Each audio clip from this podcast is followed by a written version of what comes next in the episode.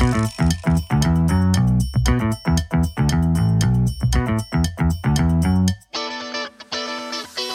Welcome to the Rent to Rent Success podcast, all about creating consistent cash flow, escaping the nine to five, and really living life on your terms. This is the only podcast entirely dedicated to helping you achieve rent to rent success. It's our place to inspire each other to believe bigger, to be bolder, and to be game changers for good. I'm Stephanie Taylor, your guide on this exciting ride let's start up the engines and get ready to fly.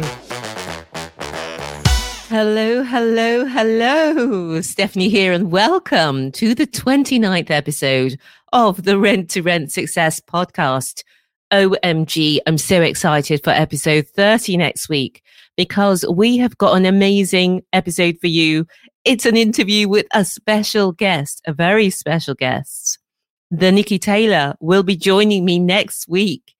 And we'll be hearing all about her story from YTS. Do you remember those? The youth training schemes of yesteryear from YTS to corporate stress. And during that conversation with Nikki, I find out quite a few things that even I didn't know before. And I've known her for a long time. So I think you're really going to love next week's episode when we get to know her. She's normally behind the scenes and she's coming into the forefront next week. Um, let me know if you've got any questions that you would love for me to ask her. Just send me a comment or in the Rent to Rent Success Facebook group. But to this week, it's all about how to choose the right property. But before I dive in, we've been talking to our production company this week about our book. It's getting real. Rent to rent success, the book. It's happening. It's our six step system in a book format. And if you want to be part of the VIP book list, we're going to do a pre launch, which is just for the VIPs that are on this list and everyone in our Kickstarter program. So if you want to be part of it, sign up at rent2rentbook.com. That's rent number two, rentbook.com. And we'll have a link in the show notes as well. So let's get into it. What makes a good HMO? A lot of the time we talk about working with landlords and agents to make them want to choose us, but we need to do some choosing too. And that's why this episode is different because it's all about choosing the properties which are right for HMOs. So the things that you'll learn today are what's going to set you up for consistent cash flow. This is an area where many people come unstuck because they're confused about whether a property will be profitable or they're so keen to get started that they ignore the warning signs and choose a bad HMO. So here we're going to talk about aspects of assessing a property. Now, this is different to the deal analysis. This is all about will this property work as a house share? Will it be legal? Will it rent out consistently to the right people? And to work that out, there's four things that we've got to look at, four L's. That's licensing, location, layout, and lifestyle. And we've got part one today, as it's quite a, a meaty topic. And then we'll be doing part two in a fortnight. So today we are talking about the first two, which are licensing and location. And then in a fortnight, we've got layout and lifestyle. So let's start off with the licensing. Many people I talk to are intimidated by the licensing. They say things to me like, I'd rather do serviced accommodation because it's easier.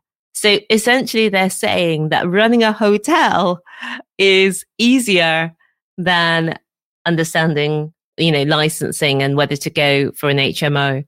And service accommodation is a lot more time consuming than HMO because by its very nature, you're finding guests and serving lots of new customers every month. And as you'd imagine, guests have much more exacting requirements than housemates. So licensing looks like it's more complicated, but once you understand the basics, it's actually straightforward. And remember, there are lots of people doing this and most of them aren't rocket scientists. So you're going to be able to do it as well. And the fact that people, some people are put off by licensing basically means there's more opportunity for you. So what is HMO licensing? HMO licensing are the rules which the government say must be in place for an HMO, a house of multiple occupation. And there are mandatory licensing rules in England and Wales. And what this means is every HMO property for five or more people from more than one household requires an HMO license. It used to apply only to properties with more than two stories. But now it's the case for all HMOs, irrespective of the number of stories that are in the building. Properties for seven or more people from two or more households require sui generis planning, and that's always been the case. So they've always required planning. They always, that there was no change there. So in Scotland, the rules are slightly different and there, there are mandatory licensing rules. So with that, you will need an HMO license if you want to rent your HMO property out to three or more tenants, none of whom are related or a part of the same family. And I'll have uh, links in the show notes to these. Obviously, you only need to know the rules for the areas where you want to operate. And if you're just starting out, uh, start out in one area and understand the rules for that one area. So those are the national rules, England and Wales rules, and then Scotland rules. But We've also got local differences. So some councils or local authorities have added further requirements onto those national requirements. And you'll need to find out if there's any additional restrictions in place in the areas that you're looking at. And the additional restrictions take the form of three different types. It can be Article 4 direction, it can be additional licensing, and it can be selective licensing. So first up, let me talk about Article 4 direction. This is a direction under Article 4 of the General Permitted Development Order, which enables the Secretary of State or planning authorities to withdraw specified permitted property development rights. In plain English, what that means is that where an Article 4 direction is in place, that planning permission is required to change or to reclassify a C3 property, i.e. residential, into a C4 property an HMO. So next up, we've got additional licensing. And this applies to certain HMOs that fall outside the scope of the mandatory HMO licensing scheme.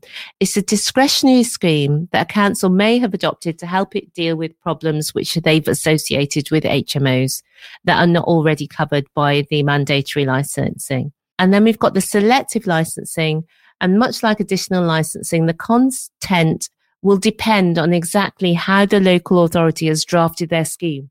Some schemes cover the whole borough, whereas others only cover much smaller geographical areas or specific roads. So the important question here is, how do I know whether Article 4 or additional licensing or selective licensing is in my area? And that part is very simple because it's public information and it's available on the website of every local authority area. So you can just look there. Then the next thing I know that people do worry about is, oh my gosh, my area is Article 4. What should I do? And so many people use Article 4 as an excuse not to get started they think that because you can't turn an ordinary house into an HMO, you can't do rent to rent. And we have been successful in our rent to rent business in an Article 4 equivalent area because we focus on existing HMOs. So it doesn't stop us. We just always work with existing HMOs.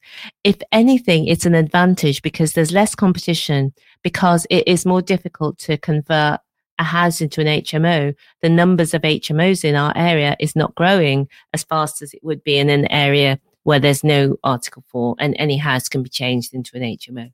And the other advantage is that when you focus on existing HMOs, everything is already done for you. You don't need to pay for additional works to get it up to the HMO standard. You don't have the uncertainty of whether the planning will be granted.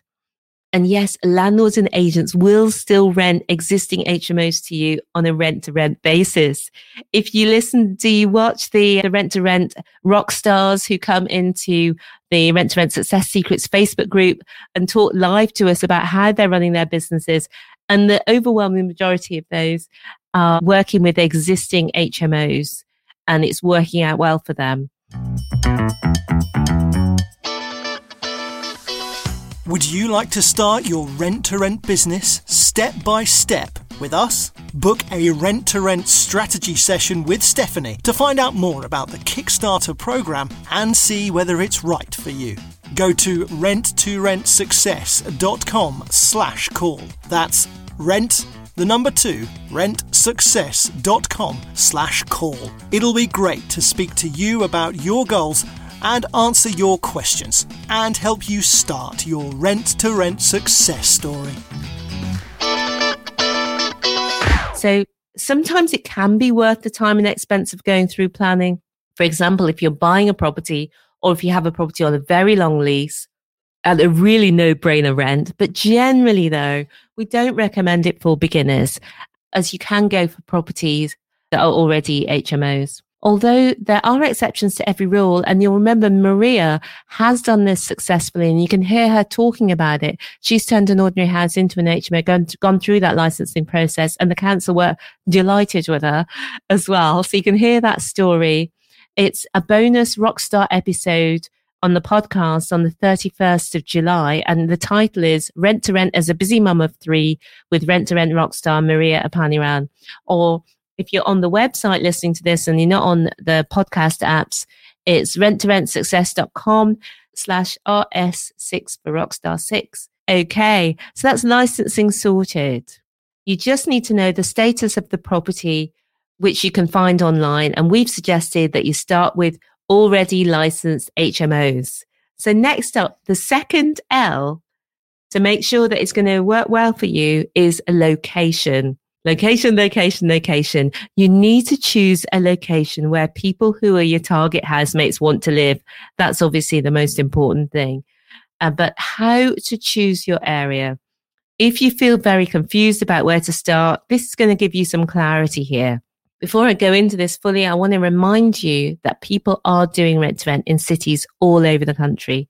Rent to rent works in most cities. And of course, there are checks to be made first. And that's what I'm going to talk to you about now to make sure that it's going to be a good area for you. So the first thing is to start where you are. Choose an area you know well as your first area. And people overlook how much easier that this will make the process. Choosing an area you know well, either close to your home or your work, will give you so much more clarity than trying to get your first property far away from you in an area that's not known to you. It's not impossible. It's just much more difficult. Why would you add another layer of complexity? And because you don't need to buy the property, you can do this even if you live in an expensive area. If you live in the countryside, look at the biggest towns and cities near to you. Then you'll need to look at a few other things just to make sure the location is really going to work well from an HMO perspective. And here we've got to check. I've got another four, set of four for you. We've got to check that it's got the four P's this time. The first P is that it's practical it needs to be within easy reach for you because if you're doing the setup and getting the properties together at the beginning, it'll run much more smoothly when you can get to it easily. Later on, you might choose to outsource, but at first, it's likely to be you. So make sure it works for you.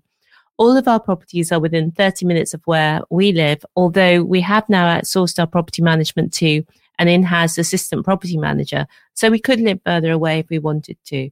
But at the beginning, it was such a bonus to be based near our properties. So the first P was practical. The second P is people hubs. Your property should be near people hubs. People hubs are things like hospitals, large employers, universities, shops, cafes, restaurants. People hubs are the reasons people are coming to your city. The more people hubs there are in your location, the more resilient it is as an investment area long term. So the third P we've got here is public transport links and parking. In most areas, most housemates don't drive. Most, most HMO housemates don't drive. In our area, we've got a relatively high percentage of our, of our housemates who drive. So on street, uncontrolled parking is important. The percentage of our, our housemates who drive is hovers around 50%. So good transport links nearby are important. And it's even more important if you're in an area where fewer of your housemates drive. Uh, so par- having both parking and also having good transport links uh, makes your property much more rentable. We've got some properties where the parking is not so great, and we've got others where it's really good, but you're a little bit further from the public transport. But you just need to look at that and say, is this an attractive place for someone to live? Will I be able to rent this consistently? So that was the next one public transport links or parking. And the final one of our four P's is the property type in your area. You need the right types of property in the area you're looking at. So if you're got an HMO strategy, you need to make sure that in the area you've chosen that it's not mainly two bedroom flats or houses because that's not going to work. So once you know that your investment area has the four P's, that number one is practical. Number two, it's near people hubs. Number three, it's got public transport links or parking, ideally both. And number four, its property type is right for your investment type. So once you can see that those four P's are in place, then we need to look at demand. How do we know that there's demand for those rooms? Having the four P's in place is a good indication that there will be demand, but then we just want to check that up and check out if it is. So spare room.